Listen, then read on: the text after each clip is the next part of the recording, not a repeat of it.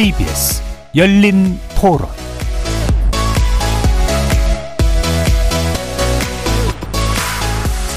안녕하십니까. KBS 열린 토론 정준희입니다.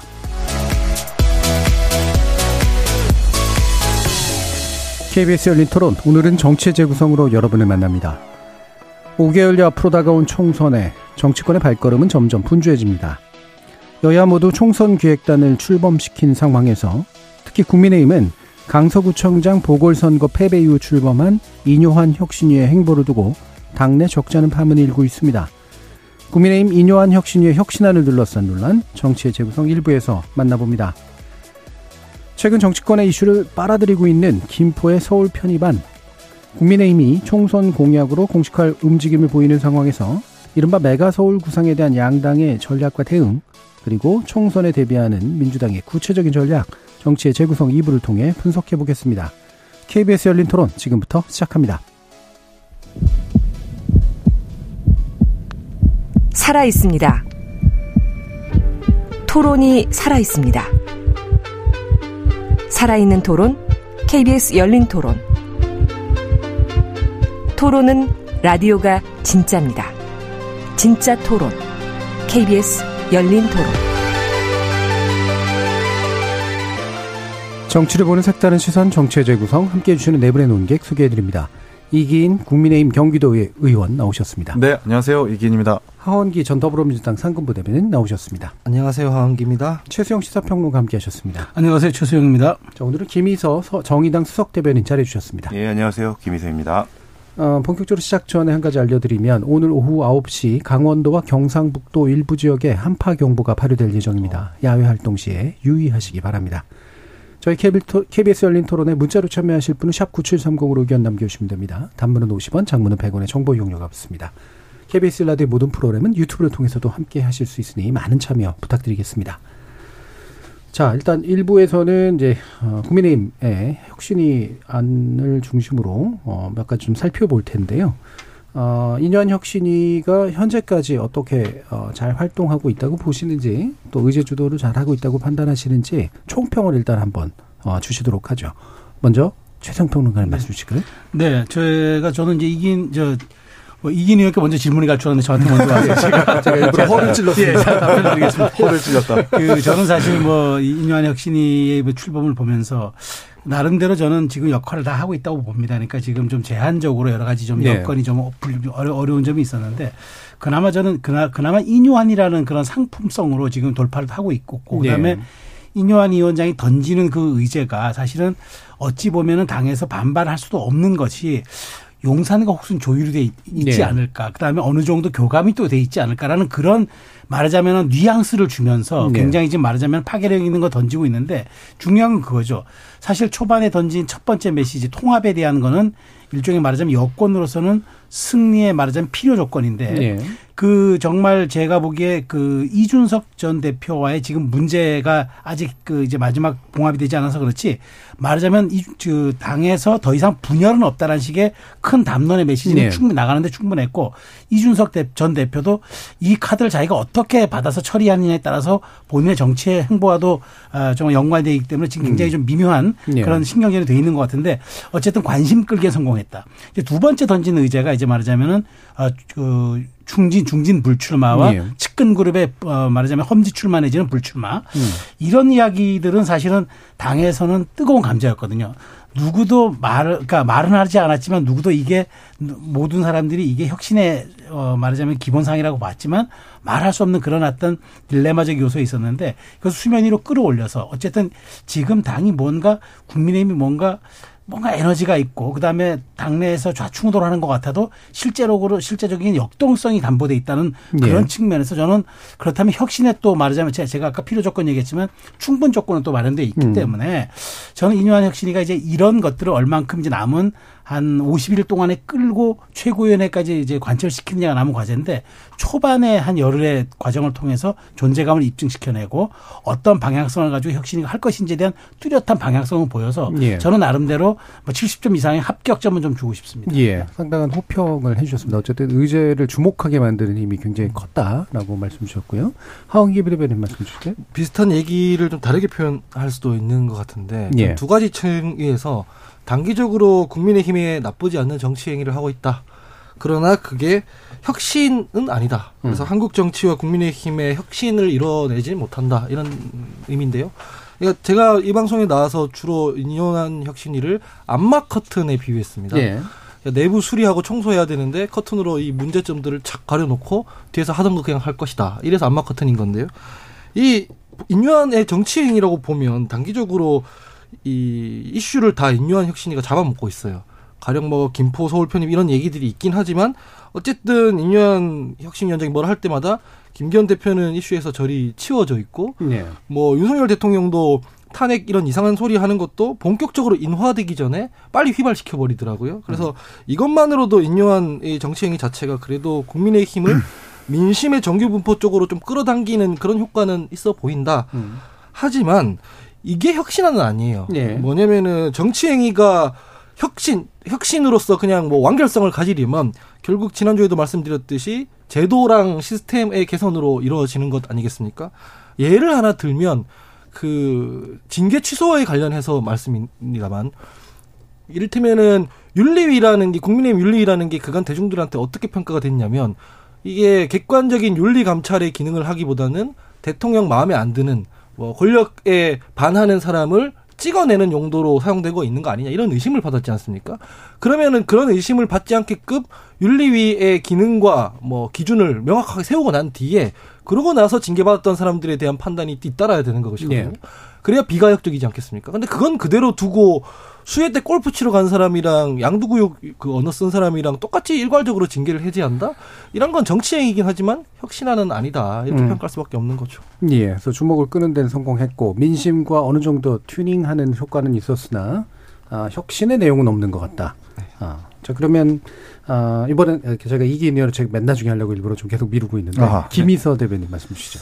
네, 사실 뭐 정의당 상황도 만만치 않은데 국민의힘 혁신이 얘기하려니까 예. 좀 그렇긴 한데요. 예, 그래도 밖에서 보는 훈수가 더 날카롭고 정확할 때가 음. 많으니까 일단 저는 그 혁신이가 얘기했던 음, 참패의 원인, 그 민심의 심판의 원인부터 제대로 진단을 해야 되는데 네. 그걸 전혀 맥을 못 잡고 있다 이렇게 생각이 듭니다. 그게 근본적인 문제다 이렇게 네. 좀 보여지고요. 어, 여당이니까 당연히 민생이나 또 윤석열 정부 국정 운영 실정에 대한 책임과 변화 이런 것들이 에, 민심이 요구하는 것이고 음, 혁신이가 해야 될 일인데 일단 출발 일성이 당내 통합이었어요. 그러니까 그러니까 국민들은 그게 무슨 혁신이야, 니네 문제지 이렇게 예, 말할 수밖에 없지 않을까 이런 생각이 좀 들고 국민들이 심판하고 쇄신을 요구한 이유는 윤석열 정부의 국정운영 기조가 틀렸다, 바꿔라. 예, 어, 국민의힘이 여당답게 그 역할을 좀 해라 이거잖아요. 근데 구체적으로 잘못된 길을 가는 정부에 대해서 국민의힘이 용산 눈치 보기, 용산 딸랑이 계속 전락하지 말고 윤 정부 실정을 이제라도 바로잡는 균형추가 되고 민생 협치를 이끄는 여당다운 여당이 되라 이런 요구를 하는 건데 이게 혁신의 방향이 되어야 하는데 완전히 핀트가 엇나간 이야기를 예. 하고 있다 이렇게 보여집니다. 예, 국민 통합도 아니고 국민의힘 통합이 국민에게 무슨 혁신이 될 것이며 또 이준석, 뭐 홍준표 지사 같이 그래도 이런 분들이 아픈 곳 찔러서 얘기하는 사람들이 그나마 여당에서 쓴소리 네. 하는 그런 역할을 하고 있는 건데 진짜 바꿀 거는 안 바꾸고 징계 좀 풀어주고 좀 끌어안을 테니까 쓴소리 말고 엇나간 소리 말아라. 이런 식으로 통합 단결 이렇게 해서 어, 가다가는 혁신은 없고 지금 이대로 어, 힘 합쳐서 국정 실패 계속하겠다는 이야기 로밖에 국민들에게는 들리지 않을 거다 예. 이런 생각이 듭니다. 예, 역시 총평의 포인트나 시점이 어디냐에 따라서 꽤 이제 내용이 달라질 수밖에 없는 측면들이 분명히 있는 것 같습니다. 이게 정치적 효과를 주로 볼 것이냐, 아니면 이제 말 그대로 이제 국민의 관점에서 봤을 때 이제 여당으로서의 어떤 복원, 이런 것들을 주되게 볼 것이냐에 따라 꽤 다른데 이기인 의원께서는 어떤 포인트에 설까 궁금합니다. 일단 김희서 대변인의 말씀이 참 매콤하고요. 예. 네, 매콤하지만 맞는 말씀을 하신 것 같아가지고 좀 뼈 아프다. 일단 저희가 방송에서 제가 이렇게 한 가지 지적을 했었죠. 어, 김은경 혁신위가 갖는 제도적인 한계를 분명히 데칼코마니처럼 우리 당의 혁신위도 갖고 있기 때문에 예. 어, 최고위가 안 받아버리면 그만. 그래서 혁신은 그냥 말뿐으로 그칠 것이다라고 얘기를 했는데 지금 아무것도 바뀐 건 없습니다. 지금 계속 관심을 갖게 하는 것은 인요한 위원장이 어, 갖고 있었던 성품 내지는 그 가문이 갖고 있었던 어떤 선의 예. 이것으로 관심을 끄는 데는 성공했지만 정작 지금 혁신이 된 것은 아무것도 없어요. 예. 그리고 저는 제가 지적하고 싶은 것은 인요한 혁신이가 뭐 통합을 얘기하면서 당내 갈등의 요인이라고 꼽는 이준석이나 유승민을 만나는데 특히 유승민을 만났었을 때 어떤 얘기를 했냐면 코리아 젠틀맨이라고 얘기를 했거든요. 네. 근데 이건 그냥 사람을 평가한 것 뿐이지 유승민을 만나서 어떤 대화를 했는데 아, 이 사람에 대해서 이런 부분들은 공감을 한다. 그래서 이 공감되는 의지를 가지고 혁신안을 한번 만들어 보겠다가 아니라 코리아 젠틀맨이고 좋습니다. 라는 것밖에 없거든요. 예. 그렇게 평가만 하고 다니는 거예요. 그러니까 이제 그런 게 있잖아요. 권위 호소에 오르, 오르라고 해가지고 자신이 주장하는 명제를 참으로 입증하려고 했을 때 그 논리적으로 반박하는 것이 아니라 그냥 권위를 내세워가서 하는 그 오류를 지금 전 혁신이가 벌이고 있다고 생각을 하고 이번에 이준석 대표 이슈도 마찬가지인 게 통합을 얘기하지만 이준석 대표는 안 만난다고 하는데 자꾸 이렇게 좀 만난다고 강요를 하지 않습니까? 예. 이번 부산 이슈도 마찬가지로 원래 가서는 안 되는 행사였었는데 가가지고 굳이 안 좋은 그림을 만들어서 논란을 부추기는 이런 것들을 봤을 때 지금 맥을 잘못 짚고 있고 대대적인 방향 수정이 필요하겠다라는 평가를 내리고 싶습니다. 예. 어, 매콤한 건 되게 좀 좋은 의미인데. 그냥 매운 것만이 아니라 매콤하다고 표현하셨어요. 그렇습니다. 예. 자, 그러면 아까 방금 얘기 나온 포인트로 그냥 더 연결해서 좀 가보도록 하죠. 아무래도 관심이 일단 여기로 많이 집중이 되니까. 어, 인현, 인현 위원장이 이준석 전 대표를 이제 아마 통합의 그 최종 어떤 그 퍼즐로 생각을 하고 있는 것 같은데, 이준석 대표를 계속해서 내치고 있는, 밀치고 있는 이제 그런 분위기예요. 아, 이번에 이제 부산에서도 굳이 부르지 않았는데 애써 갔고 그러니까 굉장히 좀 뭐랄까요 아 별로 좋아 보이지 않는 게 너무 티가 역력한 그런 액션들이 좀 나왔잖아요. 어, 요째 상황은 어떻게 좀 보시는지 이 부분 일단 하원기 부대님 먼저 말씀 주시겠어요? 그래서 저는 부산에 간 거는 인현 위원장이 일차일차적으로는 잘못했다고 생각해요. 네. 굳이 거기 이를테면은 국민들은 이준석 대표와 뭐 윤석열 대통령의 통합 이걸 바라는 게 아니잖아요. 음.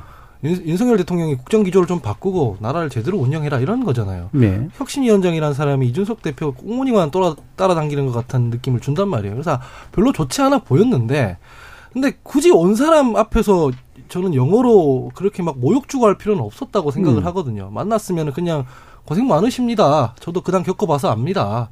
혁신하는데 얼마나 고생 많으시겠습니까? 근데 그 위원장 하시는 일이나 지금 당의 방향이 내가 생각하는 혁신이랑 좀 달라서 선결 조건이 해결되기 전까지는 공식적인 만남을 못하는 거 양해 좀 해주십시오. 예. 그리고 내가 생각하는 혁신한 이 토크 콘서트에서 말씀드리겠습니다. 이러면 되거든요. 근데 굳이 영어로 뭐 환자 타령을 해서 그 지금 윤석 대표가 지금 실점해버린 거잖아요. 본인은 뭐 뉘앙스를 정확하게 전달하기 위해서 그랬다고는 하지만 거기엔 전제가 깔려 있어요. 음. 우리말로 말하면 당신은 알아듣지도 못하는 사람이니까 근데 무슨 혁신이냐 이런 게 깔려 있단 말이에요. 그렇기, 타- 그렇기 때문에 지금 사람들한테 비판을 받는 것이고 저는 이 문제에 대해서 윤석 대표가 좀 배려를 하려고 했었다면 배려 받는 쪽에서 기분이 나빴으므로 예. 좀 좋게 좋게 그림을 만들어서 갔으면 좋았을 것 같은데 굳이 그 온 사람을 그런 식으로 만들어서 정당성을 좀 잃어버린 거 아닌가라는 음. 그런 식으로 보고 그런 해프닝으로 보고 있습니다. 예. 그래서 여기서 방금 던져준 두 가지 의문이 되게 중요한 포인트인 것 같은데, 아, 사실은 이제 보통 이제 만나기 싫어하는 사람을 일부러 억지로 만난 게 일종의 스토킹처럼 되잖아요. 네. 그래서 그게 썩 좋은 그 예법은 분명히 아닌 것 같고, 근데 또 왜 하필 영어를 써가지고 뉘앙스를 이제 거론하는 방식으로 했을까? 이것도 이제 일종의 실점 계기가 됐는데 왜 이 두 가지 일들이 일어났을까? 결국은 아, 좀 억지로 진행하다 보면 생기는 일인가? 이 최성 평론님 네. 좀 부탁드립니다. 저는 이제 그 이준석 대표가 그 영어로 썼다는 거에 대해서 이제 얘기를 하다 보니까 해명이 많은 것을 또 꺼내놓더라고요. 네. 그러니까 뉘앙스란 네, 단어도 네. 꺼내고 음. 르미제라블, 레미제라블도 꺼내고 그, 그 레미제라블은 그거잖아요. 그 3월 9일 국민의힘 전당대회 네. 그 대표 뽑을 때 배경음악. 배경음악으로 했던 네. 거. 그러니까 그것도 소환해요. 그러니까 이게 제가 보기에 이준석 전 대표가 이 역풍이 만만치 않으니까 이제 너무 많은 말을 또 하게 된 거예요. 네, 그게 네. 이제 이러쿵저러쿵 하다 보니까 원래 말이 길면은 그게 설득력이 없다는 얘기고 뭔가 이게 정당성이 없다는 얘기잖아요. 그 원래 저 정말 귀에 착 꽂히는 스티커 메시지는 원샷 완킬이거든요. 한 방에 딱 들어오거든요. 네. 그런데 그게 그렇게 자꾸 주저리 주저리 한다는 얘기는 본인도 뭔가 여기에 꼬였다는 얘기인데 자 왜 그랬을까요? 자 그러면 원인은 저는 그거죠. 뭔가 자신이 이번 영어를 씀으로써 이준석 다음을 보여주고자 했던 것 같은데 네. 그 말하자면은 그 과도한 총기가 저는 오히려 이게 또 역풍을 불렀다고 네. 보고 그러면서 이준석의 핵심 메시지가 오히려 영어 사용에 묻혀버렸어요. 음. 사람들은 왜 영어를 썼을까? 이게 옳으냐? 이게 과연 올바른 정치적 태도냐? 뭐 이러 이러면서 혹은 뭐 이게 바로 우리가 저기 정말 그 어떤 또 하나의 또그 말하자면은 배려감 없음이 아니냐 등등 이제 많은 얘기들이 오면서 정말 이준석 전 대표가 하고 싶었던 얘기들이 묻혀버렸다는 거. 네. 그게 하나 안타깝고 또 아까 또 하나는 이준석 대표가 지금 좀 전에 하원기 부대변인 말씀하셨지만 그래요. 지금 먼 길 오신 분이고 그리고 사실 제가 뭐 이런 얘기 좀 들긴 좀 민망합니다만은 연배로 봐도 사실 굉장히 네. 좀 말하자면 예우를 갖춰서 또 모셔야 될 그런 분이잖아요. 그리고 특별 귀화자 1호고 그리고 우리 사회에 또 지대한 영향을 끼치신 분인데 물론 지금의 정치적 상황이 본인과 대립각에 서 있다 손 치더라도 조금 더 여유롭게 그리고 지금은 솔직히 말하면 이준석 전 대표가 사실은 칼자루를 쥐고 있는 사실 네. 형국이거든요. 그렇다면 조금 더 제가 보기에 본인의 어떤 그 영역 안으로 끌어들여서 좀 더 유연하고 좀 더 배려감 있게 됐으면은 나름대로 해석의 영역으로 말하자면은 그 인유한 위원장의 부산 방문이 나와야 되는데 직설적으로 또 했단 말이에요. 그 직설의 얘기는 하나죠. 최소한 나에게 전권을 줄 때까지는 노원 하나로 날 달래 생각하지 마라. 음. 오지도 마라. 음. 그 얘기잖아요. 네. 뭐더 정치적 화법 뭐 간단히 제가 설명드리면 이게 과연 이준석 의 확장성과 연결이 될까요? 그래서 본인이 갖고 있던 저 의도는 충분히 이해가 되는데 이번 부산에 대해서 많은 준비를 한 것 같아요. 오면 이렇게 해가지고 나름 선명성과 자기의 메시지에 정확한 방향성을 보여줘야 되겠다라고 한 게 그 과도함이 오히려 독이 된 것 같은데 어쨌든 이번 사태가 드러낸 것 이준석 전 대표는 사실 굉장한 몸값을 요구하면서 국힘에 요구하고 있고 그렇지 않는다면은 신당으로 가겠다는 예. 의지를 확실하게 드러낸 그 상징적 사건은 되, 되겠다. 저는 음. 부산산 부산 해프닝을 그렇게 저는 평가하고 음. 싶습니다. 예. 그래서 어지간한 어떤 그 교환 조건이 아니고서는 나는 그렇죠. 받아들일 수 네. 없다라고 하는 거를 이제 표출하는 과정에서 네. 생긴 해프닝이라고 또, 또 판단하셨어요.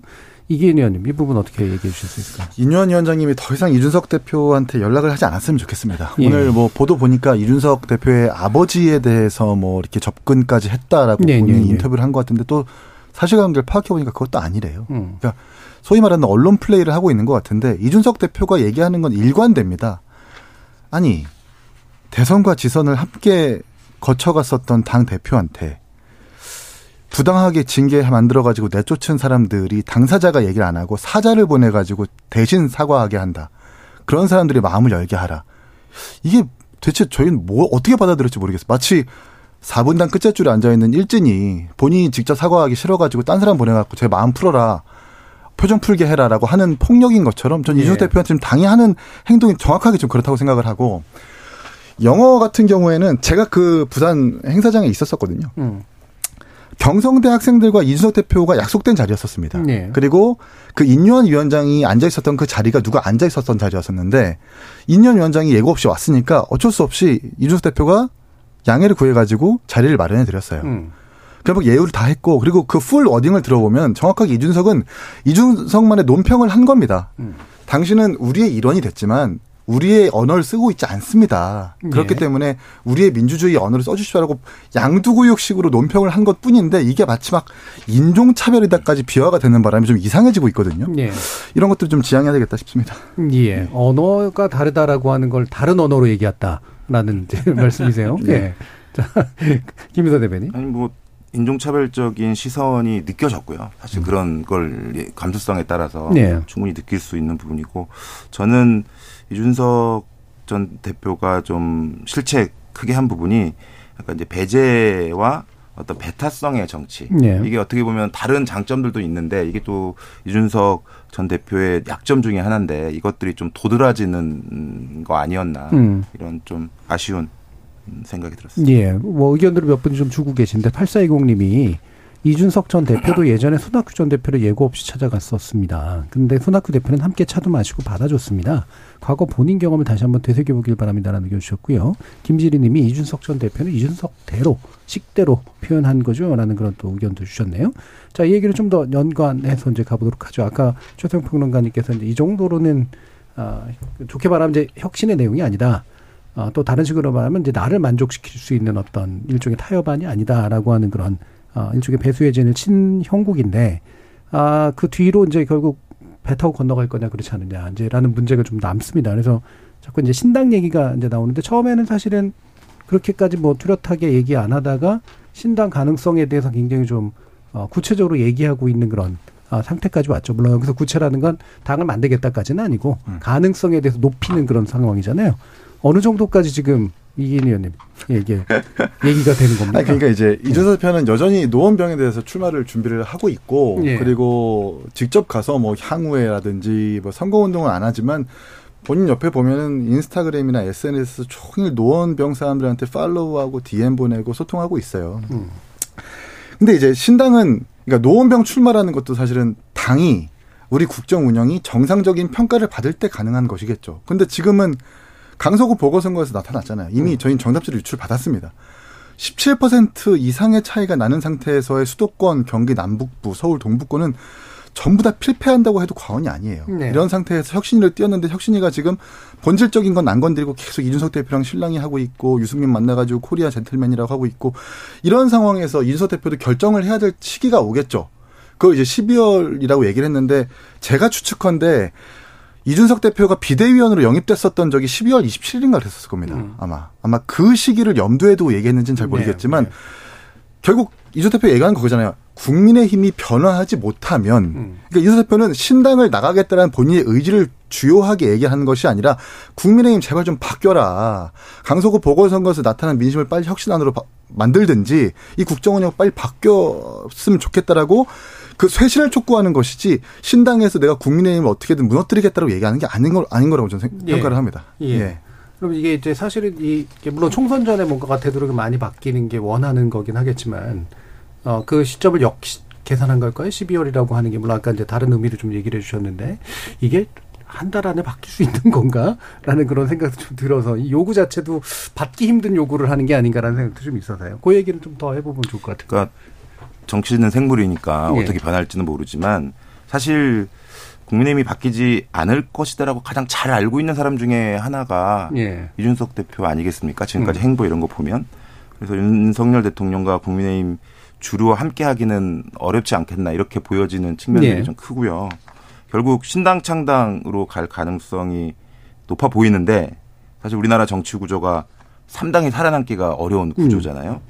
어, 이준석 대표도 그런 거 잘 알고 있고 바른정당인가요? 예전에 예. 이런 경험을 통해서 현실적 어려움 한계들을 겪어봤기 때문에 신당 창당의 비중을 두되 국민의힘 내에서도 여지는 두고 있는 거 아닌가 이렇게 보고 또 그러면서 거기에 대한 명분도 쌓고 있는 거고요. 그 아마 이준석 대표가 가장 고심하고 있는 점이 이런 거 이 점일 것 같아요. 그러니까 3당이 살아남으려면 우리나라 같은 네. 경우에는 두 가지 중에 하나 확실히 해야 되거든요. 뭐냐면 어, 확실하고 선명한 노선이나 정치적 방향이 있거나 그러니까 이거는 뭐 진보 정당 예전에 민주노동당이나 정의당 같이 그런 방향이 있거나 아니면 확실한 지역 기반이 있거나 네. 뭐 자민련 국민의당 그랬잖아요. 근데 그렇지 않고 몇, 대통령 후보가 있거나. 어, 그렇죠. 예, 예. 근데 이제 몇몇 인물들 중심으로 해서는 결국 성공하지 못한 이런 제3당의 역사들이 있기 네. 때문에 또 이준석 대표는 정치적 감이 있다고 평가받는 분이니까 성공할 수 있는 3당의 그림 방향 이런 거에 대해서 지금 고민하고 있는 시점 아닌가 예. 보여집니다. 그 고민이 굉장히 크다. 예. 최성 평론가님. 뭐 고민할 겁니다. 음. 그러니까 지금 저는 고민이 그거라고 봐요. 그러니까 과연 이제 이준석 대표 전 대표 창당을 한다 그러면 기호 3번을 받을 수 있을까? 음. 그 고민일 것 같아요. 그러니까 지금 정의당이 이제 여섯 석인데 예. 이제 이게 이제 비례가 많잖아요. 이제 이제 그래서 그 말하자면은 다섯 명 정도만 갖고 오면은 이제 3당이 돼요. 그러면 기호 3번 받아요. 그러면 이게 제 3지대랑 또 연동되면서 말하자면 이게 파괴력이 있을 수 있거든요. 예. 근데 여론조사를 또 어느 자- 자료를 한번 봤더니 그뭐 굉장히 기억하기 좀 어려운데 이준석 신당 창당을 전제로 했을 때 민주당이 그 여기 손해를 보는 그 데이터도 좀 나온 적이 있어요. 네, 그러니까 네. 뭐 이건 뭐 굉장히 오래된 뭐한 민주당 거 일부를 예, 뺏어온다고 예, 예. 오히려. 그래서 예. 그런 얘기가 있었는데 그러니까 이게 어 그러니까 말하자면 그래서 이제 비명계에서도 올 수도 있다 얘기를 하는 것 같은데 음. 지금 저 이기현 의원이 하신 말씀이 맞아요. 왜냐하면 이준석 대표가 12월 27일인가 아마 저 그때 비대위원으로 임명된다는 네. 겁니다. 그러니까 상징성이죠. 정치라는 게 사실은 어찌 보면은 이제 상징화돼 있는 그런 것들이 많아서 그날을 하면서 본인이 새롭게 이제 뭘 아, 도전하는 15년 만에 도전하는 뭐 이런 식으로 또 스토리를 만들 수도 있, 죠 그러니까 저는 저는 좋습니다. 어쨌든 이준석 대표는 지금 그날을 보고 있는 것 같고 그때까지 저는 이제 과연 윤 대통령이 정말 어떤 그 파격적인 손을 내민가 음. 오늘 하태경 전 의원은 하태경 의원은 그런 얘기를 하더라고요. 내각 추천권과 공천 지분권을 줘야 한다고. 네. 그 정말 엄청난 이야기를 했는데 네. 자, 이게 지금 점점 점점 저는 레벨이 높아져 가고 있다고 생각하는 음. 거예요, 수위가. 그래서 이제 그런 것들이 접점이 점점점 사라지면은 이준석 대표가 저는 한 말이 맞아요. 어느 날 뿅 하고 신당은 나타나는 것이 아니다. 그러면 네. 내부적으로 준비할 수밖에 없다라고 하는데 저는 뭐 그런 측면에서 전에 전에 있는 뭐 신인규 전 대변인이라든가 이런 분들이 준비하고 있는 것들도 그런 것들과 다 연동돼 있지 않을까라는 조심스러운 전망을 하고 나중에 음. 뭐다 강은 바다에서 만나듯이 다 만나는 것 아니냐는 생각들 하고 그러니까 음. 굉장히 바쁠 것 같아요. 그러니까 지금 국민의힘 측과 그러니까 인요한 혁신이 측과 협상하는 카드 하나 물밑으로 준비하는 카드 네. 하나. 그런데 이 카드가 되려면 최소한 기호 3번은 돼야 된다. 음. 그러니까 원내 정 원내 어, 괜찮은 사람들은 다섯 명을 끌고 네. 와야 된다. 막 이런 여러 가지 혼재된 상황. 그러니까 지금 사실은 아, 한 50일 남았죠. 혁신위가 아마 마무리되는 시점과 거의 비슷할 겁니다. 네네. 네, 네. 저는 이 50일이 조선왕조 500년과 거의 흡사하지 않을까 생각이 들어서. 예. 그러니까 지금, 지금으로서는 여권에 또 이 여권의 엄청난 파장이 또 바로 또 이 야권으로 넘어가거든요. 예. 그런 측면에서 저는 이 50일이 굉장히 주목될 수밖에 예. 없습니다. 어, 이게 최생평론이 원래 이런 식으로 약간 키우는 거 잘 안 하시는데 조선은 좀 500년에 500년까지는 갔습니다. 예. 홍준표 그 지금 시장이 빅뱅 전개 빅뱅 얘기하는 예. 맥락과 좀 유사하신가요? 좀 유사하다고 저는 생각. 저도 음. 그 홍준표 예. 시장님의 말씀을 그런 식으로 좀 약간 이, 음. 이제 예, 느낌이 오더라고요. 예, 예. 자 그러면 이제 정말 그 의원을 비명계에서 빼올 수 있을까? 민주당은 어떤 생각일까? 한번 얘기 들어보죠. 저는 냉정하게 예. 그냥 보면. 예. 창당 얘기를 하고 얘기하게끔 뉴스를 만들곤 있는데 네네. 창당하려는 사람의 움직임이라고 전혀 보이지가 음. 않아요. 이를테면 금태섭 신당, 양향자 신당, 하다못해 그 신인규 그 부대변인 같은 경우도 저랑 같이 막 포럼하고 이랬거든요. 예, 하다못해라 그러시면 제가 말씀드리는 건 예. 창당이라는 건 새로운 아인라, 예, 예. 아웃라인을 그리고 예. 세력을 계속 붙이는 행위를 해야 돼요. 예. 근데 윤석 전 대표 같은 경우에는 그런 행위가 전혀 안 보이잖아요. 음. 이건 그냥 당의 혁신, 국민의 그 힘이라는 아웃라인 디, 그, 그 테두리 안에서 이거 안 바뀌면 내가 나가서 무소속으로라도 난 붙어보겠다. 이거면 납득이 되거든요. 음. 창당 작업이라고 보이는 게 전혀 안 보여요. 지금 앞에 이긴 의원님 계시지만은 천하용인이랑은 과연 이거 상의할까 싶을 음. 정도거든요. 예, 예. 음. 그러면은 12월 달에 나가서 뚝딱 그 사람도 붙이고 뭐 정책도 만들고 해야 되는데 물리적으로 불가능하단 말이에요. 그러면은 결국 창당을 하다, 한다 하더라도 200개 넘는 지역구에 낼 사람도 하나 못 구할 텐데 그냥 그 지금 선거제도가 현행대로 갔을 때 비례정당 하나, 하나 만드는 게 다잖아요. 음. 그래서 저는 이게 되게 큰 블러핑이라고 일단 보는 게 하나 있고요. 그다음에 사람들이 자꾸 혼재해서 얘기를 하는데 이준석 신당이 나왔을 때 지지율을 얼마 정도 장, 잠식한다 이렇게 얘기를 하거든요. 네. 아니에요. 이준석 플러스 유승민 신당이 나왔을 때 그게 가능한 거예요. 네, 네. 이수, 이준석 단독 신당이 나왔을 때 어느 정도의 파급력을 가질지는 또 따로 따져봐야 되는 부분이 하나가 있는 거죠. 그리고 민주당 그 표를 가져간다는 것도 이런 겁니다. 당이 두 개밖에 없을 때는 이 구도가 어떻게 되냐면은 대통령에게 뭐 불만을 가진 사람들 아니면 대통령을 지원해야 된다는 사람들 이 두, 둘이 붙을 거지 않습니까? 당 두 개밖에 없으면 그런 사람들 울며 겨자 먹기로 민주당을 찍을 거예요. 네. 근데 뭐 이준석, 유승민 신당이 나오면은 아, 안 그래도 잘 됐다. 민주당 싫은데 여기 표 줘야겠다. 이런 사람들이 늘기 때문에 음. 표를 뺏긴다는 거지. 원래 민주당이 가지고 있는 표를 뺏긴다는 게 아니거든요. 네. 그래서 저는 이 구도에 대한 거는 선거제 개혁 논의와 함께 좀 더 세밀하게 볼 필요가 있고 뭐 비명계까지 만나고 있다. 저는 이거는 완전 bluffing 중에 bluffing이라고 생각합니다. 예. 그럼 요거까지만 짚고 일단 국민의힘 얘기를 해볼 텐데 이철규 이제 전 총장이 지금 아마 선거 쪽을 이제 주 담당하면서 인재 영입위원장을 할 것 같거든요. 하게 됐죠. 어, 이게 이제 바로 국민의힘이 변하겠느냐라고 하는 그런 표시 중에 하나로 받아들이는 것 같은데 이기인 의원님 이분 어떻게 좀 얘기 좀 해주세요. 그러니까 아내 유혹이라고 해가지고 점찍고 돌아왔다라는 평가도 있던, 있는 것 같은데 네. 이철규 사무총장에 대해서 아니 강서구 보궐선거에서 패배 책임이 있어가지고 어, 대국민 사과하고 일괄 사퇴했었던 인물이 다시 그것도 총선에서 인재 영입이라고 하는 가장 핵심 권한을 가진 직책으로 돌아온다는 것 자체가 지금 예. 굉장히 지금 저는 우리 당이 정신 못 차리고, 못 차리고 있다고 평가할 수밖에 없고 그리고 저는 혁신위와 이 이철규 사무 이 인재 영입위원장의 이 배치가 전 굉장히 눈에 띈다고 생각을 해요. 분명히 인요한 혁신위원장은 윤핵관에 대해서 불출마 내지는 희생을 하라고 했는데 윤핵관 of 윤핵관이라고 평가받을 수 있는 이철규 인재위원장에 대해서 임명됐을 때 만세를 불렀다고 얘기를 했거든요. 음. 자신의 말을 완전히 거스르는 행동이기 때문에 이런 부분들을 국민들께서 어떻게 평가하실까 좀 의문입니다. 예, 제, 저는 제가 조금 생각이 다른 게 물론 저도 비판을 했어요. 왜냐하면 19일 만에 돌아와 놓고 이게 혁신이라면 안 되잖아요. 근데 저는 인재영입위원장이라는 직의 특성을 좀 봤어요. 그러니까 네. 사실 과거에 인재 영입위원장을 누가 맡느냐에 따라서 당의 공천 방향과 인재들의 그 풀 자체가 달라졌어요. 그래서 그래서 사실 그렇잖아요. 깜짝 인사 그다음에 파격 인사 막 발탁 인사를 하는데 이거 층층 시야로 결제 맞고 이 사람 모- 모션이 어떻습니까? 근데 또 주위에 반발이 있으니까 저도 그 경험이 있어서 제가 한번 그 말씀을 드리는데 그렇게 해서 뭐 판을 키워놨더니 어느 날 인재영입이 사라집니다. 음. 그래가지고 그때 뭐 인재영입 됐다는 사람들이 그냥 다 그냥 말- 말하자면 정말 홀홀단신 이렇게 흩쳐지는 그런 경우도 있었는데 전 그래서 이철규 전 총장이 사실 그동안에 네트워크도 많이 쌓아놨고 친윤 핵심으로서 그다음에 예. 정보의 합류량도 많아요. 그래서 그런 것들을 가지고 말하자면 파격 발탁 인사 그다음에 그걸 통해서 확장성 그다음에 어떤 우리가 결국 그러잖아요. 누군가를 영입해서 그, 그 사람에 대한 국민적 공감이 섰을 때, 오, 이게 감동을 주는 영입이다. 이렇게 얘기하는데, 뭐 그런 것 때문에 이제 아마 좀 앉혀놓은 것 같고, 그러면서 또 용산과도 소통이 되고, 당과 혁신위와도 또 이렇게 관련이 있고, 그래서 여러 가지 다목적 카드 같아서, 근데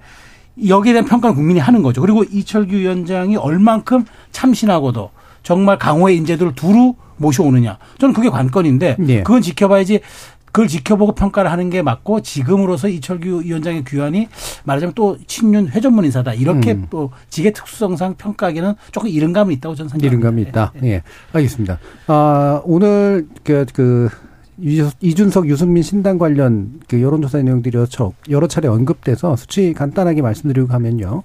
뉴스토마토가 미디어 토마토에 의뢰한 결과고요. 이 10월 21일부터 22일까지 조사한 결과입니다. 유승민, 이준석 신당이 창당했을 경우 더불어민주당 지지율이 38.1%로 가장 높은데 같은 날 나온 정당 지지율과 비교하면 이제 8%포인트 이상 차이가 난다. 이런 얘기였고요. 국민의힘이 요 조사에서는 26.5%로 2위고 유승민 이준석 신당이 17.7%로 이제 3위를 차지한 결과입니다. 자세한 내용은 중앙선거 여론조사심의위원회 홈페이지 참조해 주시고요. 자, 일부에서 아, 이게 이제 정의당의 이야기가 왜 여기 붙나 싶지만 정의당도 이제 신당 얘기가 나오기 때문에 아, 그리고 이게 또 뭐 이를테면 일부 인사는 또 이런 이준석 신당과 연결되나라고 하는 의문도 좀 있어서 일단 이정미 어, 대표 체제가 이제 종료됐고요. 아, 해소가 되면서 이제 선거 연합당을 연합 목적의 당을 어, 만들겠다. 뭐 이게 이제 기존 정당을 해체, 해체하는 거라 보니 유럽식 이제 연합당을 좀 만들어 보겠다는 의지를 읽히는데 일단 녹색당을 이제 그 타겟으로 하고 있고 또 기타의 아, 가능한 폭을 좀 넓혀보겠다. 이제 민노, 민주노총도 지금 얘기가 되고 있고요. 자 이런 상황들 김인서 대변인께 좀 말씀 그 부탁드리겠습니다. 현재 우리 선거제도 또 정당법 이런 틀 안에서는 예. 사실은 어, 선거 연합 정당이라는 형태로 선거의 연대 연합을 추진할 수밖에 없다. 그리고 예. 그 연합 정당은 정의당을 플랫폼으로 한. 음. 네. 그러니까 현 제도에서 어, 당 바깥에 서로들 뭐 가설 정당이라든지 음. 선거 때만 잠깐 있는 그런 위성 정당을 만드는 방식은 저희는 동의하지 않기 때문에 네. 그렇지 않은 방식에서 선거 연대 연합을 하- 해나갈 수 있는 제도적 틀은 선거 연합 정당이다. 정의당은 플랫폼으로 그렇게 진행을 한다. 이렇게 지금 보고 있는 거고요. 사실 지금 한국 정치가 지나치게 양당 중심, 그다음에 정쟁 중심, 진영룰 이렇게 음.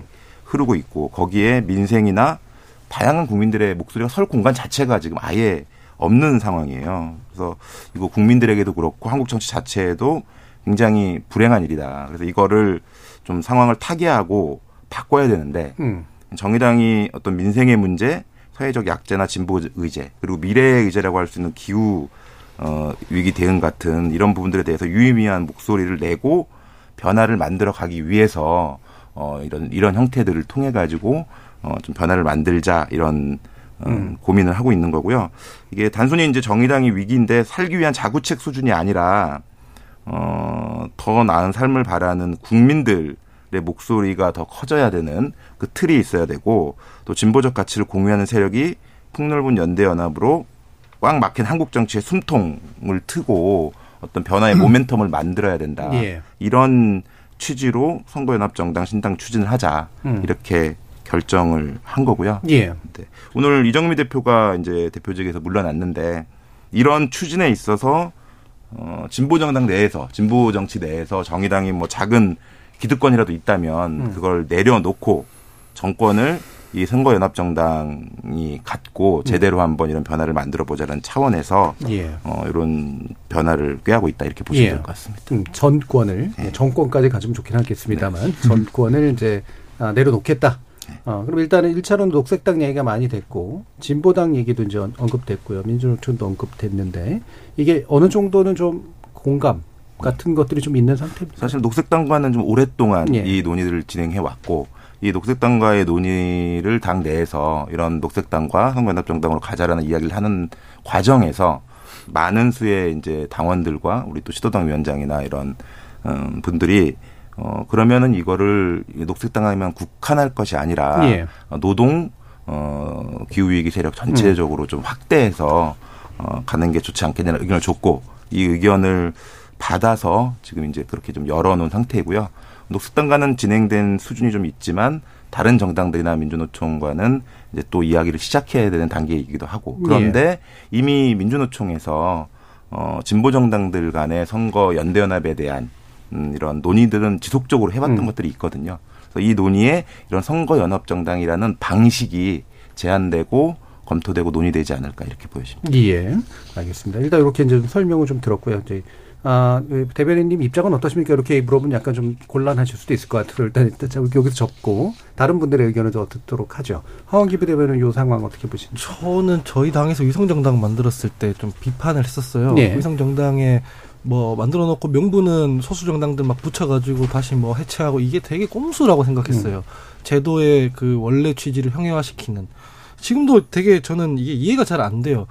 이 정치 연대라는 개념은 알겠어요. 근데 선거용 연합 정당이라는 거는 통합을 하면 통합을 했지. 이게 선거 때 그냥 뭉쳐서 표 한번 받고 났는데 찢어지자는 거잖아요. 예. 전 이건 연합이 아니라 협잡이라고 보여요. 협잡이로 보이고 꼼수라고 보이거든요. 그래서 저는 이런 행위를 왜 하는지 잘 모르겠어요. 예. 이게 다른 말로는 야합이잖아요. 우리가 지금 각자 노선은 다르고 입장은 다르지만은 찢어져 있으면은 표못 받으니까 붙어가지고 잠깐 뭐 합쳤다가 나눠가지고 정산해가지고 찢어지자. 정당에서 이게 무슨 그 가치 철학 연대도 아니고 이렇게 하는 게 어디 있어요? 이건 그래서 저는 정의당이나 노- 녹색당에서 좀 가혹하게 말씀드리면은 네. 이렇게 하고 과연 그 양당이 위성정당 이제 비판할 수 있을까라는 생각마저 들고 음. 있거든요. 현실적으로 위성정당과 다를 바가 없다. 다를 바가 전혀 어, 없는 전혀 생존 그거는. 전혀 맞지 않는 생존 얘기고요. 전략이라고 저는 이제 보는 거죠. 예, 예. 그러니까 저는 의석을 획득하기 위해서잖아요. 순수하게. 어, 22대 22대 국회에서 어쨌든 가치와 내용을 가지고 그것들을 같이 운영하고 그 그, 거에 대한 틀 책임들을 자체는 유지하면서. 예, 당을 똑같이 하지는 포함되어 있는 않더라도. 거고 예. 예전의 위성 정당은 모였다가 표 나눠 갖고 음. 표만 받고 헤어지는 각자로 돌아가는 정당이었지만 그러니까 민주당 네. 같은 경우에는 그 위성정당을 만든 이유가 의석을 더 획득하기 위함이었어요. 음. 그거는 뭐 아무리 포장해도 마찬가지거든요.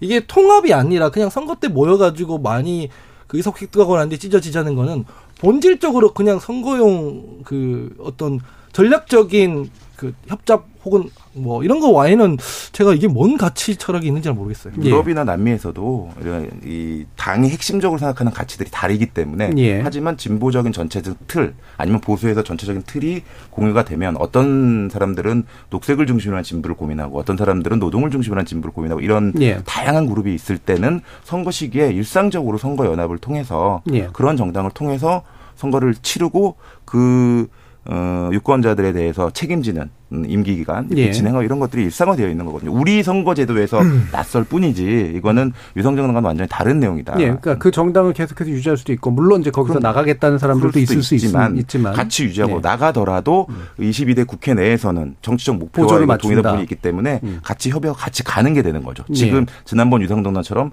딱 표 받고 이제 우리 각자 헤어져 끝 이렇게 끝나는 게 네. 아니라 그거는 표만 받기 위한 위성 가설 정당 형태였고 네. 그렇게 하지 않기 위해서 저희가 정의 당을 플랫폼으로 하는 그래서 약간의 절차들이 있겠죠. 정의당으로 네. 입당을 하고 정의당은 또 선거연합정당으로 당명 개정이라든가 이런 것들이 있고 있겠지만 그런 방식으로의 방안들을 선거연합의 취지, 정당 연합의 취지를 최대한 살리기 위해서 어, 그런 방식들을 예. 현 제도 안에서 고민한 거죠. 예, 실제 정부는 아니지만 일종의 연합 정부를 구성해서 이제 같이 뭔가 이렇게 의사 결정들을 내리는 그런 구조를 아, 지향하시는 거라고 판단이 되고요. 다른 두 분도 의견 주시죠. 예. 그러니까 이제 대변인님의 말씀이 이제 증명이 되려면 선거가 끝나고 봐야 될 것 같아요. 예, 예. 예, 아무리 지금 좋은 취지를 얘기한다 하더라도 입증이 잘 안 됩니다. 그러니까 오늘 그 정의당의 한 분파라고 하는 세 번째 권력에서 이거는 위성정당이다. 더불어시민당의 시대전환 기본소득당 임시거쳐를 해가지고 나중에 재출당시킨 이것과 뭐가 다를 것이냐라고 비판을 한 바 있어요. 근데 이게 이제 외부인이 아니라 정의당에서 나온 한 분파에서 나온 얘기라서 이걸 좀 뼈아프게 들었으면 좋겠고 선거연합정당 취지도 좋, 좋은데 전 정의당이 앞서서 고민해야 될 것은 전장의 의제를 얼마나 더 넓힐 것이냐. 예, 분명히 진보당이나 녹색당이 가지고 있는 의제도 정의당 자체만으로도 가져갈 수 있는 것 같은데 이것은 연동형 비례대표자는 것을 고려한 상태에서 연합, 연합정당을 만들겠, 만들겠다고 하니까 아무리 취지가 좋다 하더라도 외부에서 보면 오해를 살 수밖에 없죠. 예, 저는 그렇게 생각합니다. 음, 네. 그래서 선거, 그러니까 의제도 제대로 만들고 네. 그 거기에 더 중점을 두고 그러니까 우선 정의당이 대중정당으로서 음. 한번더 성장통을 겪고 있다고 생각을 해요. 의제의 전장을 어떻게 넓힐 것인가가 예. 논의가 되어야, 되어야지 다른 정당과 갖다 붙이는 것은 오해를 받거나 비판받기 일수다 예. 생각을 합니다. 최승 평론가. 제가 저 지난 대선 때 그 정의당의 그 말하자면 그 부진과 몰락을 보면서 제가 음. 삼 3등 정당이 1등 정당 흉내 내다가 예, 예. 이제 그 결국은 이제 이렇게 됐다고 얘기했는데 그럼 3등 정당이라는 걸 인식을 한 거예요. 예. 한 거고 음. 4, 5위 정당과 그러면 우리가 좀 연합해 가지고 돌파구를 마련해 보자라고 하는 측면에서 고육지책이라고 좀 봅니다. 음. 그 이해되는데 자 과연 그러면 이렇게 여러 당이 갖고 있던 고유의 의제들, 그 다음에 상징과도 같은 정책들을 백화점식으로 나열하면서 과연 소구될 수 있을까? 그 다음에 이제 살아남을 수 있을까가 먼저고 두 번째는 좀 살아남았을 때 그러면 이 연대를 느슨한 연대로 가져갈 것이냐, 뭐 그냥 말하자면 선택과 집중으로 가져갈 것이냐 네. 여러 가지 복합적인 거예요. 근데 어쨌든 대한민국 사회 정치 실험인 것 같아서 음. 한번 유의미하게 한번 지켜볼 필요는 있겠다는 생각입니다. 예. 그래서 정치, 그러니까 제대로 현실은 일단 네. 파악이 됐다라고 보시는 그렇습니다. 거고, 어, 유의미한 정치 실험으로서 일단 주목하신다라는 예. 말씀까지 들었습니다. 아, 지금 백대현님께서 혁신이 자체가 제도만 만들 뿐 인사 권한은 전혀 없는 기구입니다. 사람 못 바꾸는데 혁신이 당연히 없죠. 사람을 바꿔야 혁신되는 겁니다. 대통령의 대국민 사과, 반성, 개각이 먼저 있어야 할 것 같습니다라는 의견 주셨습니다. 그리고 유튜브에서 미무스원님께서 인현 위원장의 체스와 이준석 전 대표의 바둑이 붙고 있는 것 같습니다. 게임의 코드가 달라 보여요 라는 말씀 주셨고요. 9296님께서 당을 새로 만들고 바꾸고 하는 것이 문제가 아니라 나라와 국민에게 어떤 정치인이 될 것인가가 중요할 때 아닙니까? 라는 말씀 주셨고 7977님이 인 위원장은 그래도 뭐라도 하는데 민주당은 요즘 뭐 하는지 모르겠습니다. 라는 의견까지 주셔서 이어지는 2부에서 민주당 이야기도 좀 더 나눠보도록 하겠습니다. 아, 여러분은 지금 KBS 열린 토론과 함께하고 계십니다.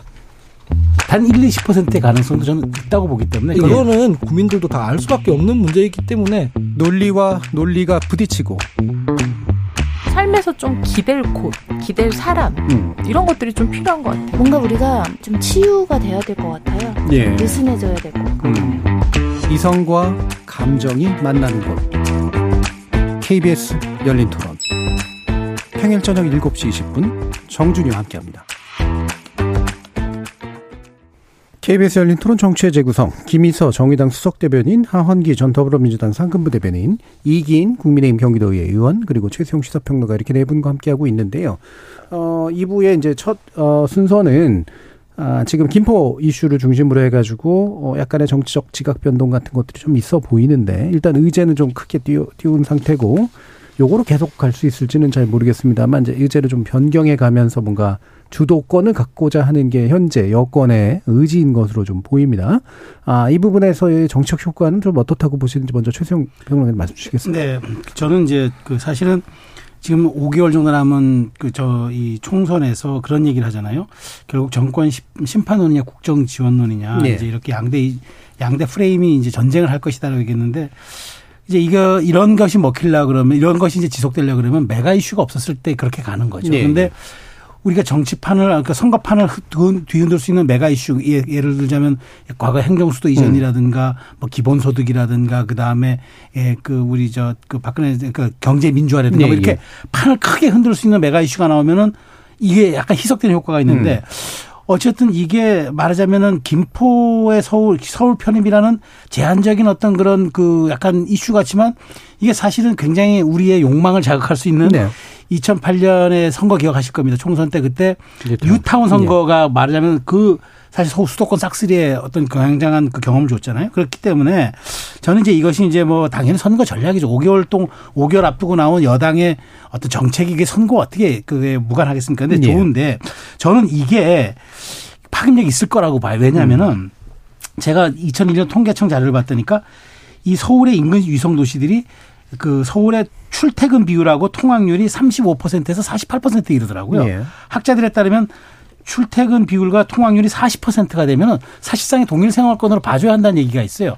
그럼 저는 국민의힘이 어찌됐건 김포라는 저, 그, 그, 서베이를 얼마만큼 했는지는 모르겠지만 정확하게 저는 그 욕구를 찍었다고 봐요. 그래서 이게 확산돼 나가면 저는 그래서 이게 여기서만 끝나지 않고 저는 약간의 이게 좀막 확장되어서 총선이 그러면 여기에 대한 국민 투표 형식으로 한번 가보자. 예. 그러니까 저는 단, 단순히 김포 편입만 놓고 보는 게 아니라 2003년도에 시작되었던 지방 분권 정책이 20년이 지나면서 결국은 사실상 형해화되었고 무력화되었다 그러면은 새로운 어떤 국토 발전의 그 말하자면 바- 그 패러다임을 제시하는 초광역권과 메가시티를 어떻게 그럼 한번 해볼 것이냐로 담론 형태로 한번 갔으면 좋겠다. 예. 그래서 사실 이게 김포라든가 위성도시들의 서울 편입이 총선 전에는 현실화될 수가 없습니다. 시기적으로 물리적으로 그렇기 때문에 차라리 조금 더 고급스럽고 좀 더 큰 담론을 꺼내 가지고 국민 투표 형식으로 총선에서 국민에게 평가받아보다 양당이 예. 저는 그거는 이제 유의미하다고 보고 국민의힘도 너무 이렇게 제한적으로만 뭐 하지 말고 조금 더 판을 그러니까 판을 키운다기보다는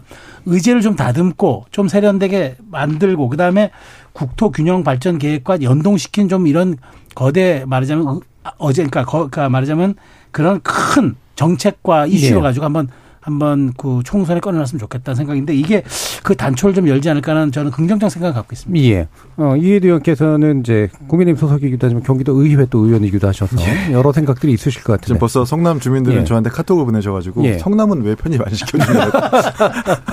그리고 거기다가 오늘 뉴스를 보니까 하남인가요? 예. 국민의힘 하남 협의회에서 우리도 편입시켜달라라고 특위까지 지금 꾸려가지고 경쟁적 여론이 조성되고 있습니다. 음. 이거는 저는 좋지 않은 것 같아요. 음. 예, 왜냐하면 그러니까 어, 과거에 이게 좀 생뚱맞은 이야기는 아닌 것이 과거 강동구청장 역임하시고 한나라당 재선국회의원 하셨던 김충환 의원님께서 2010년 서울시장 경선 나왔을 때 처음 얘기 나왔던 것이 김포의 서울 편입론이었습니다. 그때 예. 이제 최재형 평론가님 말씀하신 것처럼 행정권과 생활구역을 맞춰보자 해가지고 의제를 발의했는데 그게 되겠어라는 것 그리고 이게 너무 포퓰리즘이다라고 해가지고 사실상 묻혔어요. 근데 이걸 가지고 지금 2023년에 다시 들고 나왔다라는 것 자체가 저는 좀 이해가 되지 않고 그냥 이게 있는 겁니다. 지금 뭐 어, 여러, 여러 가지 여론조사에 나왔다시피 김포 시민들은 좋을 수 있는데 다른 서울 시민들 내지는 경기도민 분들이 많은 반대를 하고 있어요. 예.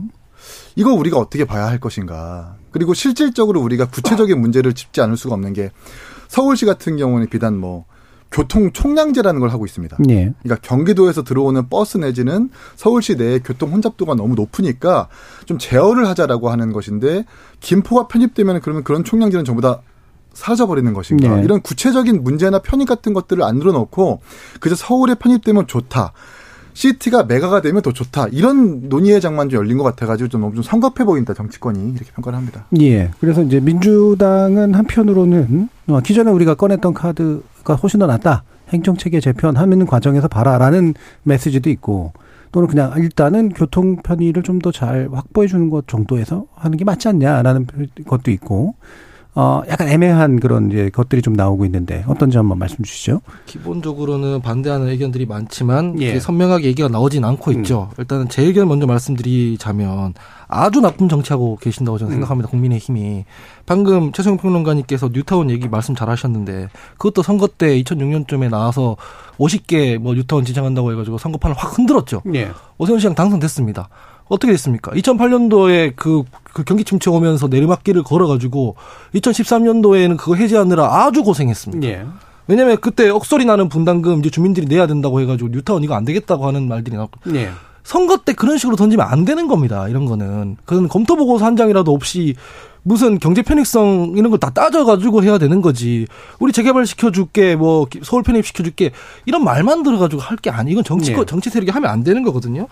행정구역 개편하는 이런 큰 문제를 두고 지금 그 흔한 연구 영역 보고서 한장 없답니다. 뭐 겨- 경제성 편의성을 검토한 보고서 한장 없대요. 그냥 김포시에서 원하니까 한대요. 그렇게 정책이 되는 겁니까? 안 되잖아요. 우리 지금 국가적 과제라고 하면은 단골처럼 나오는 것들이 이런 겁니다. 지방 소멸, 예. 뭐 수도권 과밀화, 서울 공화국 이런 거잖아요. 지방에서 인프라가 없고 산업이 쇠락하면서 인구가 빠져나가서 지방은 소멸하는 거고 서울은 오히려 수도권 과밀화에 빠지는 건데 이 지방을 어떻게 살릴지에 대한 아이디어를 그 서울로 편입시켜 줄게. 이런 식으로 접근하면은 어디 영호남에 있는 작은 시군구들이 그걸 보면서 무슨 생각하겠습니까? 예. 아 지역 발전에 대한 아이디어는 국민의힘에서 집권 세력은 저렇게 지금 접근하는구나. 절망스럽지 않겠습니까? 그래서 이거는 20년, 30년 보고 어떤 장기 보관을 가지고 추진해야 될 거를 지금 단기 총선 전략으로 꺼내가지고 막 신났다고 이렇게 하고 있는 거 되게 문제가 크고요. 민주당 입장에서도 뭐 이게 정치공학적으로 뭐 찬반에 끌려가면은 곤란하다 이렇게 얘기할 수는 있지만 우리 당 같은 경우에는 DJ가 예전에 그 단식을 통해서 지방자치제를 획득했고 예. 노무현 대통령 같은 경우에는 그 국토 균형 발전하겠다고 수, 행정수도 이전 공약했지 않습니까? 그때도 수도권 표심은 흔들리는데 충청 표심 그 몇개 어쩌고 이렇게 하는 거 말이 안 된다는 비판이 있었지만 예. 그래도 이건 국가적으로 필요하니까 한다라고 했고 문재인 정부에서는 부울경 엮어서 메가시티 해가지고 우리가 일극 체제를 한번 탈피해보자 이랬거든요. 여- 그런 역사와 철학이 있는데 이거를 지금 단기적인 정치적 공학 때문에 주저주저 한다는 게 저는 납득이 잘 안 됩니다. 예. 여기서 이제 수치 하나까지 말씀드리면 CBS 노컷 뉴스가 알앤써치에 의뢰해서 지난 1일에서 3일 사이에 3일간 조사했는데요. 전국 단위로 보면 김포 서울 편입에 반대한다고 답한 비율이 55.5%, 찬성이 33%였고요. 편입 관련 지역인 서울, 경기, 인천 모두 반대 비율이 60%를 다 넘었습니다. 자세한 내용은 중앙선거 여론조사 심의위원회 홈페이지를 참고하시고요. 흥미로운 점이 전국 단위를 보면 이게 어, 대통령 지지율과 되게 유사한 어, 수치로 좀 나오고요.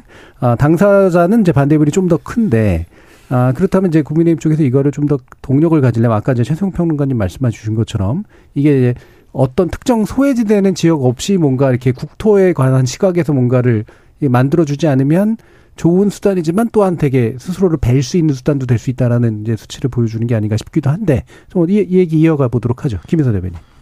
이게 한마디로 표를 얻기 위해서 막 던진 무책임한 음. 표퓰리즘이다. 아, 피오필리즘. 예, 표퓰리즘. 표퓰리즘 이 얘기는요. 예. 오늘 국민의힘 소속 유정복 예, 예. 인천시장님께서 직접 하신 이야기입니다. 선거를 5개월에 앞두고 신중한 검토나 공론화 없이 아니면 말고식으로 이슈화하는 것은 국민 혼란만 초래하는 무책임 행위다. 예. 이것도 유정복 시장님이 얘기하신 음. 겁니다. 이렇게 지금 딱 정확하신 말씀한 것 같고요. 덧붙여서 이제 아까 얘기가 나왔으니까 좀 네. 말씀드리면 이게 수도권 메가시티 논의와 같이 나오고 있는 이제 부울경 예. 또 광주 지방의 이제 메가시티 논의도 잠깐 얘기 드리고 싶은데 이게 맥락 자체가 완전 다른 거 아니겠습니까? 예. 목표 효과가 완전히 음. 다르고요. 어, 지방 메가시티는 지방 소멸 또 지방 주민들의 편익 증진 차원에서 논의가 역사성을 가지고 해온 부분이 있는 거고 예. 서울 메가시티는 오히려 수도권 과밀 해소 또 지방 균형 발전 같은 시대적 맥락에서 완전히 음. 역행하는 이런 표파리 차원에서 급조된 것이라서 이거를 막 엮어가지고 지금 예. 국민의힘에서 뭐 추진하겠다 이렇게 하는 거는 전혀 이거는 국민적 동의도 받을 수 없고 어 없다고 보고요. 그래서 표만 생각해서 무리하게 추진하고 무리하게 아무거나 이렇게 들이대고 이렇게 하고 있는 건 굉장히 위험한 발상이고 음. 나라 망치고 국민 분열시키는 무책임한 정치다. 예. 그리고 정치꾼의 정치일 뿐이다. 이거는 예. 혹평도 아깝습니다. 예. 완전 지금 동의합니다. 예, 김기현 대표 같은 그 저희 국민의힘 쪽은 이걸 약간 확장해서 이른바 삼축 메가시티 아니라 그래서 서울을 중심으로 한 이제 큰 이제 수도권 메가시티 그리고 어, 부산하고 광주를 중심으로 한 또 나머지 메가시티를 만들어서 이게 두 가지를 서울도 서울 수도권도 잘 재편하고 지방도 이제 저들은 크게 만들겠다 요런 안으로 지금 가고 있는 거잖아요. 근데 지금 말씀은 그 세 가지는 함께 할 수 없다 요런 이제 생각이신 거고요. 좀 더 얘기 나눠보죠. 아니 저는 사실 이게 고육지책일 수밖에 없는 게 보십시오. 예. 지금 서울과 경기의 우리나라 인구의 50%와 음. 산업 경쟁력의 50% 이상이 다 몰려 있어요. 예. 이거 무언가 이거 손대지 않으면 안 돼요. 이거 언제까지 이렇게 놔둘 겁니까? 사실 경기 경기도의 그 경기가 그 서울을 호위하는 예, 예. 뜻, 뜻의 경기입니다. 그게 서울 네. 경제에 보호할 기자인데 네. 근데 언제까지 이렇게 이제 서- 서울은 지금 더더군다나 노후화되고 있어요.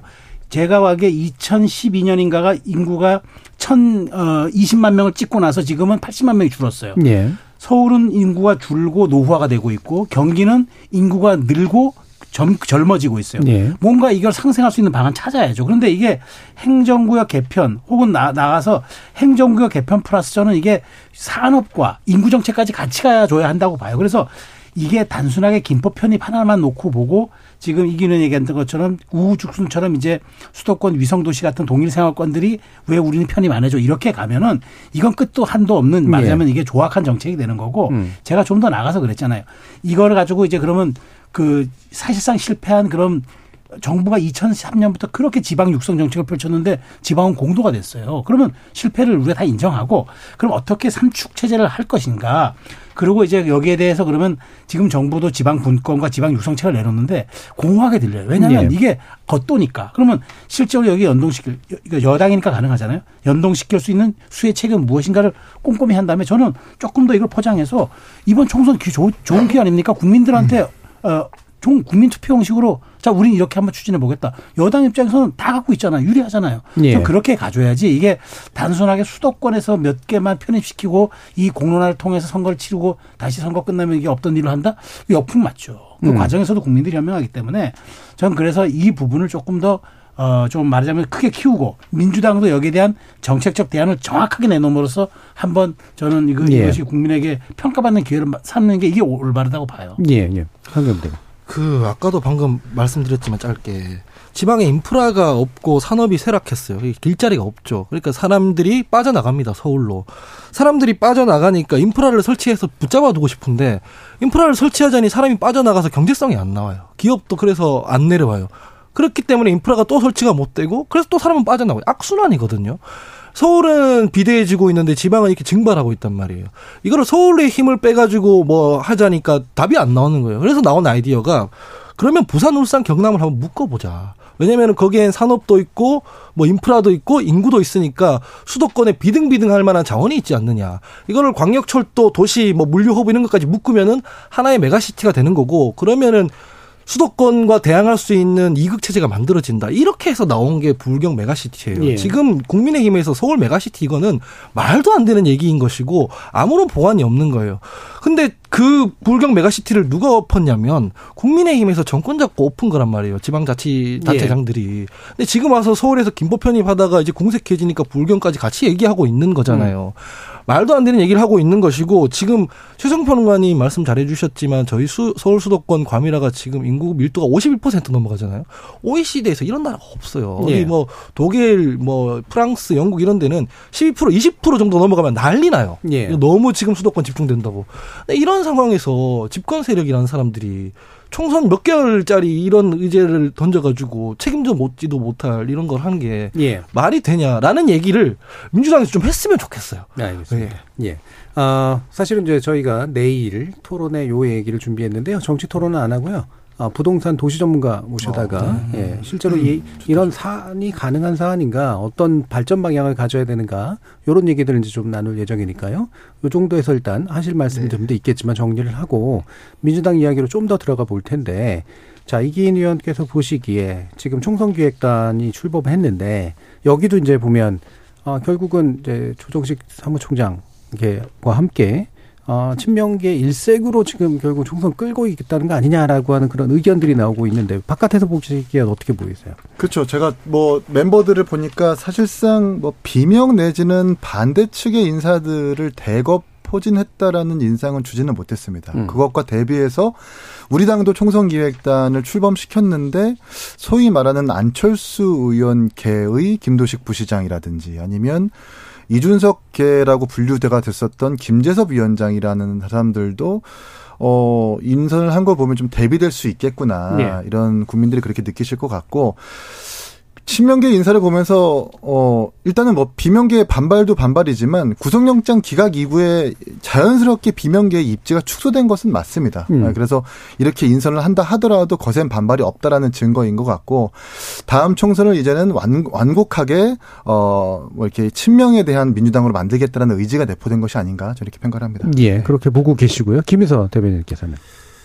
일단 선거 제도도 지금 양당이 제대로 지금 예. 정하지 못하고 있고 어 선거법 개혁이나 이런 것들도 지금 못하고 있는 상황에서 일단 그 틀부터 좀 제대로 만드는 게 필요하다. 예. 늘 선거 제도 막판에 그 기득권 싸움을 하고 현역 의원들 기득권에 밀려 밀려 밀려서 이렇게 가서 룰도 제대로 안 정해져 있는 상황으로 맞게 되는 이런 선거제도 개혁에 대해서 좀 적극적으로 빨리 예. 하고 음. 좀 진행을 했으면 좋겠다라는 이야기를 먼저 좀 드리고 싶고요. 예. 선거 준비. 뭐 그렇다고 기획, 총선 기획하지 말란 얘기는 네, 아니니까. 그렇죠. 뭐 그렇다는 예. 그 얘기는 아니고요. 음. 일단 어 변화와 혁신을 양당이 다 지금 얘기하고 있는 거잖아요. 음. 그리고 이제 어 일각에서는 또 어, 이재명 대표 뭐, 뭐, 험지 출마 얘기도 있고, 또 다선 의원들에 네. 대한 뭐, 뭐, 변화와 뭐 불출마 뭐 이런 요구들도 있고 이런 게 있는데 이런 혁신들이 저는 좀 국민들의 눈높이와 수준에 와닿게 음. 어, 이렇게 좀 결정돼 가는 과정들이 필요하지 않나 음. 이런 생각이 좀 들고요. 어, 또 추가적인 거는 좀 있다. 더 예. 알겠습니다. 부분. 저는 이번 그 정말 그 민주당의 총선 기획단 출범을 보면서 느낀 거는 이제 민주당이 이제 그 정말 제 일당에 대한 확고한 신념을 갖고 있구나, 확신을 예. 갖고 있구나. 될 수 있다, 우리는. 예, 음. 될수 있다. 그러니까 변하지 않고도 가능하다. 그러니까 음. 저도 조금 놀란 게 이제 뭐 거기에 뭐 저랑 방송하던 몇몇 분들 패널들도 좀 합류했던데 음. 뭐 그런 분들은 사실은 저 제가 보기에 큰 중 얘기는 아닌 것 같고 예. 어쨌든 조정식 저, 어, 섬총장이 전권을 가지고 예. 가는 이 상황을 놓고 보면서 자, 저는 이제 그러면은 진짜 나중에 그 총선 기획단이 이제 방향을 잡고 그다음에 이제 룰 좀 손댄다고 하지만 결국은 거기서 이제 경선 붙일 때 섬총장이 결정 지을 수 있는 권한들이 많거든요. 음. 어떻게 붙일 것이냐서부터 이제 등등. 그래서 저는 그 이번 이번 과정 그 과정을 놓고 보면서 확실하게 이재명 대표가 아, 지난번 단식 이후 그, 그 다음에 구속영장 기각이 되면서 당의 구심력을 완전히 장악했구나. 그리고 음. 변화 없이 이게 친명 일색 혹은 우리가 대선의 연장전으로 이걸 끌고 가도 충분히 승산이 되겠다는 판단한 것 같아요. 네. 그래서 더 이상 뭐 변화나 이런 것보다는 우리 당이 오히려 여기서 흐트러지지 않고 단일 대우로 가고 어, 윤석열 정부 심판론에만 굉장히 강한 이제 그 드라이브를 겨뤄도 우리가 최소한 일당은 가능하겠다. 과반은 모르겠지만 일당은 뭐 하는데 그런 그런 얘기들이 이제 뭐 정동영 의장의 200석 발언이라든가 기타 등등 이제 여러분들의 그런 얘기들로 좀 삐져 나오는 것 같아요. 예. 그렇지만 저는 그 정치가 그렇게 호락호락하지 않을 것 같아서 저는 민주당이 과연 국민의힘이 이렇게 저는 국민의힘이 어쨌든 지금 파열음이 나오고 있지만 이게 건강한 파열음이 될지 그다음에 정말 이게 껍질을 깨고 나오는 이게 새로운 어떤 정말 네. 목소리가 될지 이건 알, 알 수가 없어요. 그래서 저 제가 조선왕조 500년을 표현한 게 그런 건데 그런 상황에 맞닥뜨리면은 민주당이 과연 지금의 이 정도의 그런 자세와 예. 이런 어떤 인적 구성을 가지고 과연 돌파할 수 있을까? 또 그때 가면 그때 또 위기론이 나올 것 같은데 현재로서 보면은 민주당의 어떤 좀 현실 인식과 정치 총선 준비들이 조금 안이하고 그 다음에 낙관적 태도를 유지하고 있는 건 아닌가 그렇게 예. 생각이 됩니다. 그러니까 이제 지난 보궐선거로 어, 국민의 불만은 충분히 확인이 됐고 그렇죠. 대통령이나 국민의힘 안 변할 것 같으니 우리는 심판론에 기대서 단일 대우로 가면 돼라고 하는 어떤 의사 그렇죠. 표현이다. 기본 스탠스인 것 같아요. 예. 자, 하우기 부대변인. 최소한 평론가님의 저 말씀 이 맞는 것 같습니다. 네, 진실을 말하려니까 지금 약간 예, 지금 진단이 가슴이- 잘된 것 같다는 네, 가슴이 말씀이시죠? 약간 떨리긴 하는데 예. 민주당은 지금까지도 계속 친명 정당이었습니다. 예. 그 지도부 다 친명이고요. 원내도 친명으로 구성되고 있는 중인 것 같고요.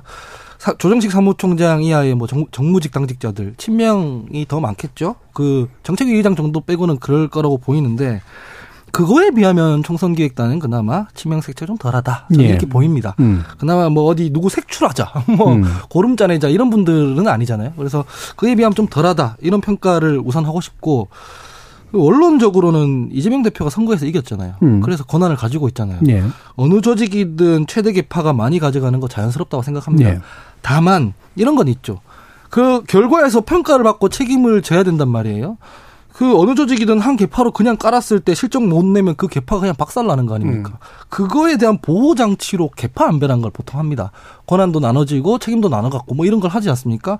이거를 공동 책임 없이 그냥 이렇게 깔고 들어간다? 그러면은 이제 리스크는 올라가는 건데 계란을 여러 바구니에 담지 않는 거니까 예. 그거는 친명이든 지도부든 여기서 책임져야 된다고 생각하고요. 두 번째 원론은 우리가 윤석열 대통령 인사라든가 국민의힘의 정당 운영 비판할 때 그 사람들의 역량과 행태만 갖고 비판하는 건 아니잖아요. 왜 대통령 친한 사람들만 쓰냐? 왜 대통령 측근들만 자꾸 지명하냐? 이런 얘기 하잖아요.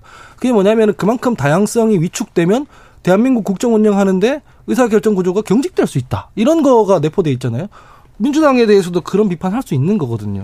그래서 이재명 대표가 언어적으로는 통합 얘기를 많이 했지만 메시지에는 언어적인 것만 있는 게 아니라 비언어적인 것도 있습니다. 뭐 정책 인사도 있지 않습니까? 그 언어적인 메시지와 일관성을 맞추려면 사실상 통합을 위해서 좀 비명계 인사들도 써야 하는데 예. 본인 스스로 던진 메시지를 조금 축소시키고 있는 것 같다라는 걱정은 있습니다. 예. 자, 그러면, 어, 남는 시간 동안 짧게라도, 어, 사실은 이제 이게 현재로서는 이제 여당발, 나름대로 의제가 이제 좀 많이 지배를 하고 있고, 어, 야당에서는, 어, 어쨌든 정권 심판론이 꽤 유지될 것이라고 보는 어떤 분위기가 있는 상태에서, 지금 남은 어떤 11월, 12월 사이에 국회가 어떤 모습을 보이는가도 이제 이후에 좀 중요한 모습일 것 같은데, 예산안하고 지금 탄핵 얘기도 일부 나오고 있고요. 어, 그리고 이제 방송법이나 노조법에 관련된 이야기들도 나오고 있잖아요. 이 부분은 어떤 식으로 좀, 어, 2월 해 갈 거라고 이제 보시는지에 대한 이야기 간단하게 한번 일부씩 좀 들어보도록 할까요? 이기인 의원님.